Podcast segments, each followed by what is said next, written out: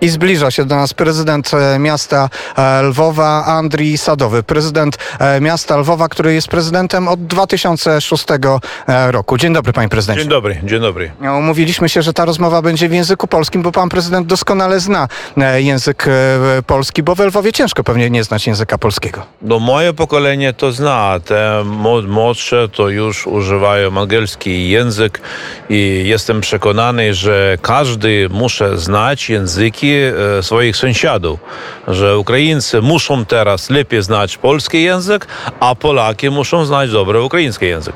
Nie tylko pewnie język, ale i kulturę i rzeczywiście poznajemy się tak blisko, jak pewnie e, jeszcze niedawno nawet nie wyobrażaliśmy sobie, że tak e, możemy się poznać i że będziemy tak blisko ze sobą żyli. Ale to wszystko spowodowała wojna. O, jesteśmy od wczoraj w Lwowie, ale przyjeżdżaliśmy wcześniej, też w tych ciężkich dniach, kiedy jednak Lwów był atakowany rosyjskimi rakietami.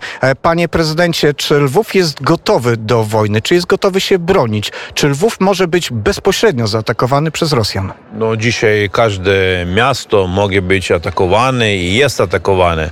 E, cztery razy Lwów był atakowany i nasze województwo dużo, dużo razy było też atakowane. Wczoraj Kijów, e, in, inne miasta. Bardzo ciężka jest sytuacja, ale nasz system przeciwko e, powietrzowy lepiej pracuje, ale jasno, że potrzebujemy e, wsparcia militarnego i te ostatnie decyzje, które e, przyjmuje teraz NATO, jest ważne i jest potrzebne, bo oni uratują życie ludzi.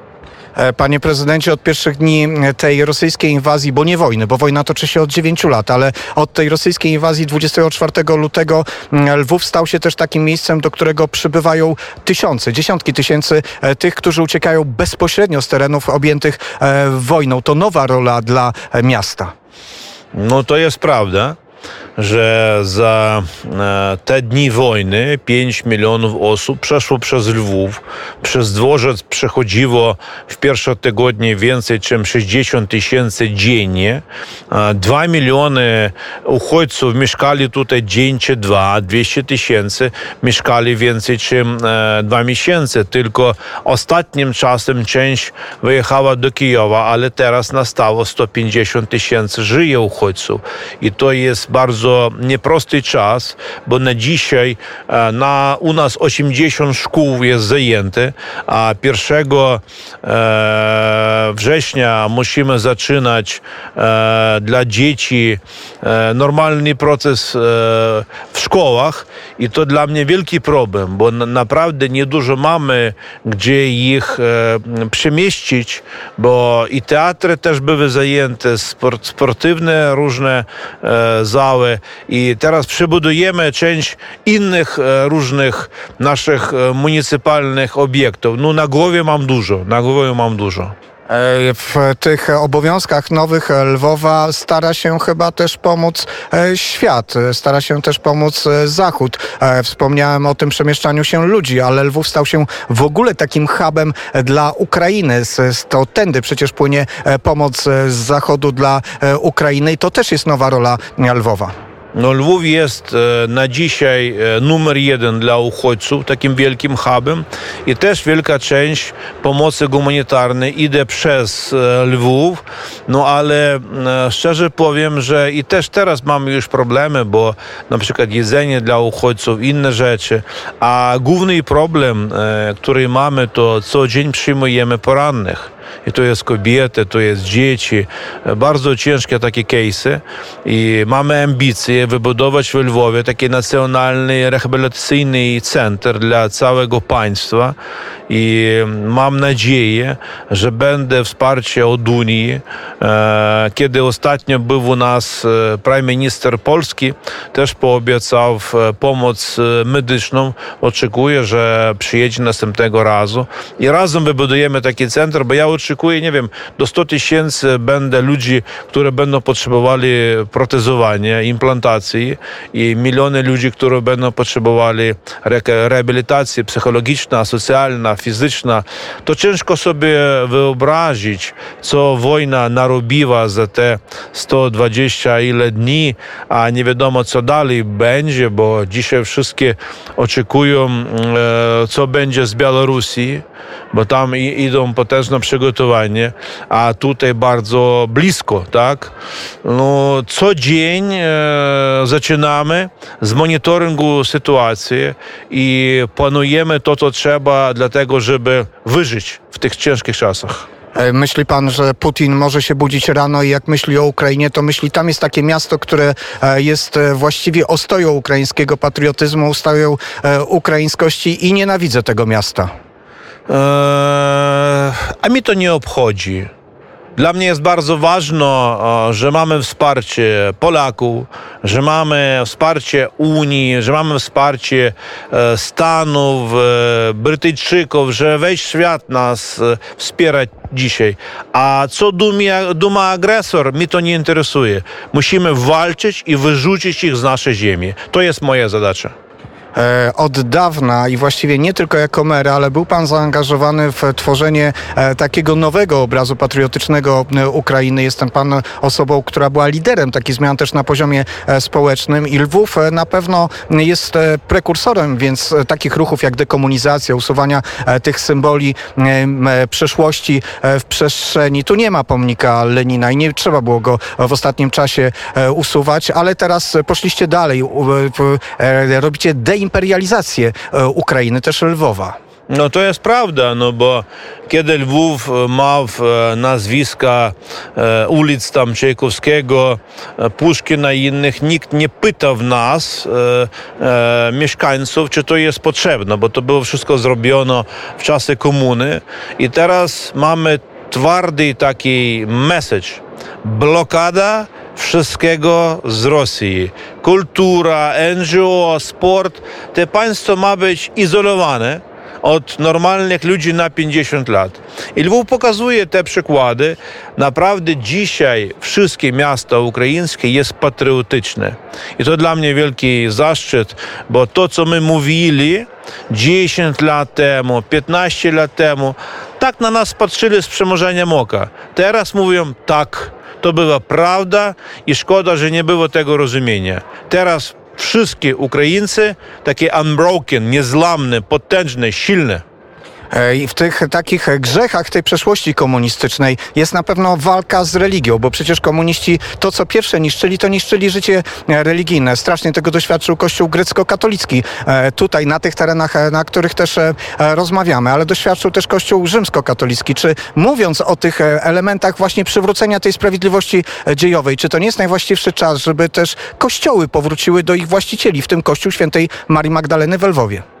E, Jest e, dwa potężne case'y, e, które musimy rozwiązać. Pierwszy case to jest Kościół Świętego Antonia i tam jest nasza szkoła muzyczna i mamy już projekt nowej szkoły muzycznej i chcemy zacząć budownictwo, no planowali w tym roku, na pewno następnego roku. Kiedy to przebudujemy, to możemy wywolnić, zwolnić te pomieszczenie dla, dla kościoła i to same, kiedy mówimy o kościołie Ma- Magdaleny. Dzisiaj tam jest msza e, regularna, ale jest jeszcze e, nasze muzykanty zaorganiczny i mam wielkie marzenie wybudować w Lwowie potężny taki koncertny hall, żeby tam też były organy i możemy rozwiązać e, to pytanie, które jest bardzo ważne i dla mnie, i dla Polaków, dla waszego rządu. E, Szczerze powiem, że teraz pracujemy w tym kierunku, ale więcej nie będę opowiadał. A to właśnie ja bym chciał więcej usłyszeć, bo może już jest e, termin, może jest decyzja, bo panie prezydencie, znając też pana, pana środowisko, ja po prostu nie mogę uwierzyć, że trzeba czekać na pobudowanie koncertowej sali, żeby oddać kościół nie Polakom, tylko oddać ukraińskiemu kościołowi rzymskokatolickiemu. Ale on tam jest codziennie i codziennie tam jest msza. W niektórych dniach jest dwie, trzy mszy. Maksymalne wsparcie, ale mamy marzenie wybudować razem z Polakami, z Unią potężnej e, zał ko- taki e, dla koncertów, żeby tam też były nowe organy. Jestem przekonany, że dobre rzeczy trzeba zrobić, a potem o nich opowiadać. Idziemy w tym kierunku.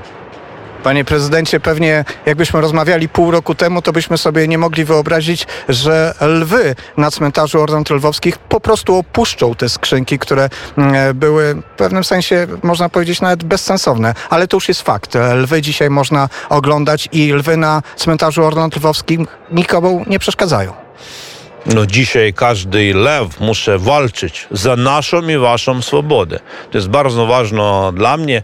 Jasno, że trzeba jeszcze będę zrobić restaurację i razem to zrobimy. E, Dzisiaj e, pan widzi, że wszystkie pamiątki e, staramy się ubezpieczyć od tych atak, bo nie wiadomo, gdzie następny raz będzie tam rosyjska rakieta leciała.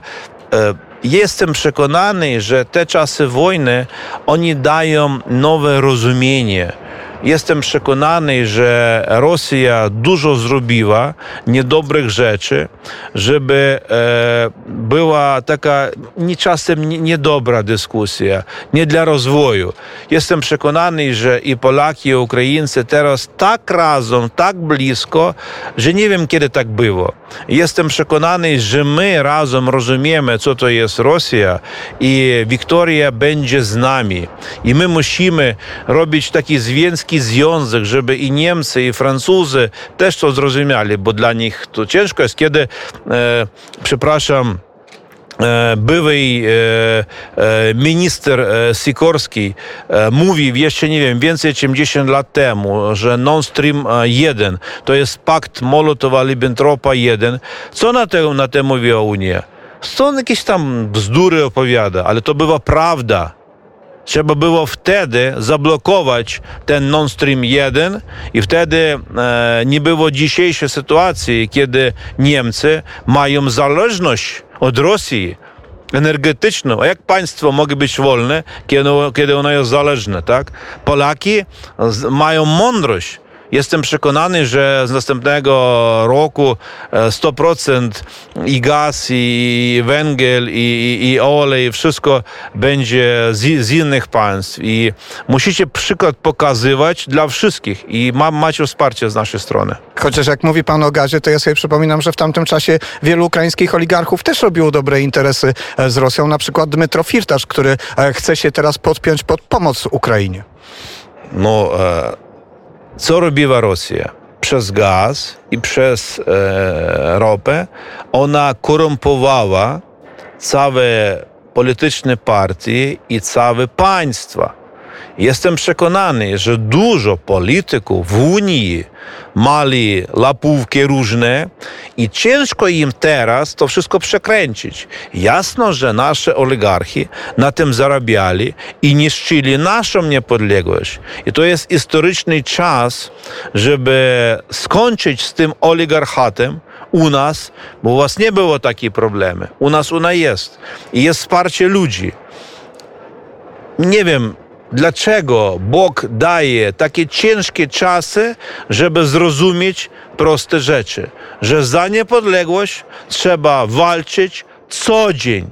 I to nie jest taka rzecz, którą można otrzymać i odpoczywać następne lata. Co dzień ciężka praca dla dzieci, dla, nie wiem, dla następnych pokoleń.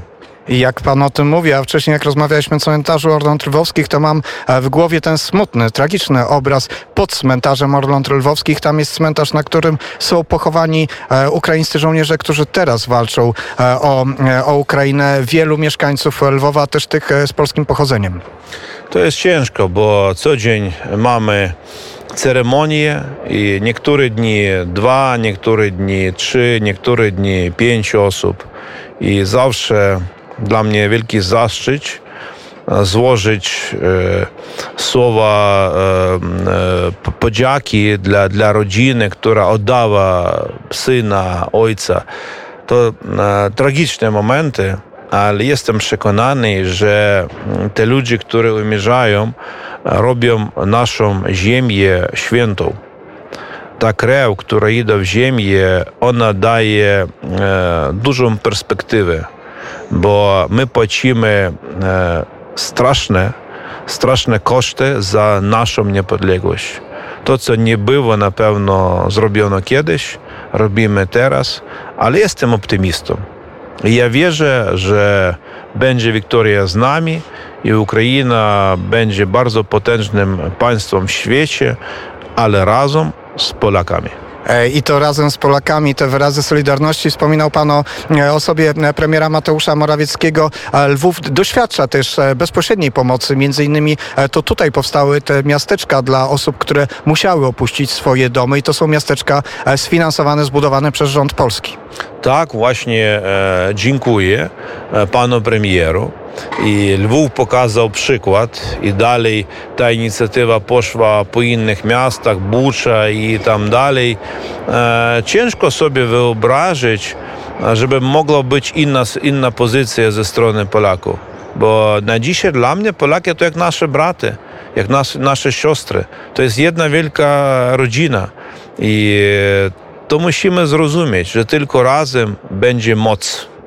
Wyrwaliśmy Pana praktycznie z jakiejś ważnej narady, która odbywa się e, w Pana gabinecie. O czym rozmawialiście? Oczywiście, jeżeli Pan może powiedzieć. Nie, no jasno, że musimy, rozmawiamy o zimie, energetycznej niepodległości, bo będą problemy z gazem i trzeba szukać różne alternatywy, bo kiedy ostatnio te rakiety uderzyli, to było zniszczono trzy stacje elektro, i Lwów miał problemy z prądem, ale system, który przed wojną jeszcze był wybudowany w Lwowie, dał swoje rezultaty.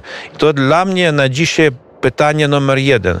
To jest energetyczna niezależność miasta, żeby była gotowość do zimy, to wybudowanie tego centrum rehabilitacji i co dzień dawać odpowiedź na różne pytanie, które jest, bo dzisiaj takie czasy, że nie wiadomo, co będzie jutro i ma być gotowość na 100%. No i oczekujemy e, wizyty z polskiej strony poważnych e, gości w końcu tego tygodnia, ale nie będę opowiadał kogo.